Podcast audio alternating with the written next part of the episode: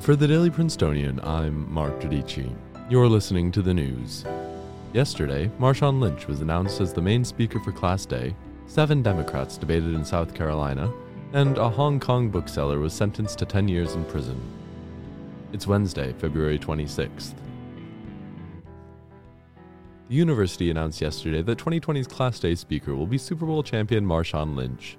Focusing on his time as a first gen college student athlete and his recent social activism, the Class Day co chairs wrote in a statement released through ODUS that they hope Lynch will, quote, speak to our lived experiences and the positive impact we hope to make. The 11 year NFL veteran will speak at the event behind Nassau Hall on June 1st. Last night, seven contenders in the Democratic primary debated on a South Carolina stage in the 10th such event of the campaign and the third and final of the month. Senator Bernie Sanders and former Mayor Mike Bloomberg bore most of the night's attacks, and the debate focused on policy with Israel, Syria, China, and North Korea for some time. However, the night was defined by shouting and interruptions. The New York Times called it, quote, a messy and unmoderated melee, as candidates vied for attention ahead of the South Carolina primary on Saturday and Super Tuesday next week, in which 15 states and territories will vote in one day. A popular and controversial Hong Kong bookseller was sentenced to a decade in prison in China after being detained for years since he was kidnapped by Chinese security officials in Thailand in 2015.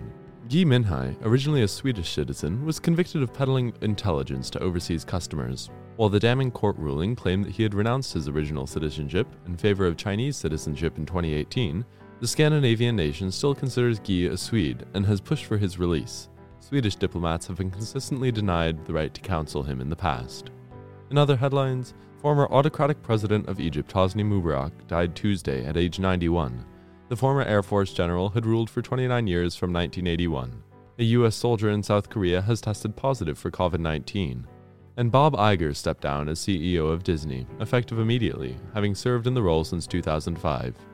Today, there's a chance of showers all day, spiking in the evening, with temperatures ranging between low 40s in the morning and high 40s in the late afternoon, and staying relatively warm throughout the night. That's all for the news today. Today's episode was produced under the 144th Managing Board of The Prince, and our theme was composed by Ed Horn, Class of 22.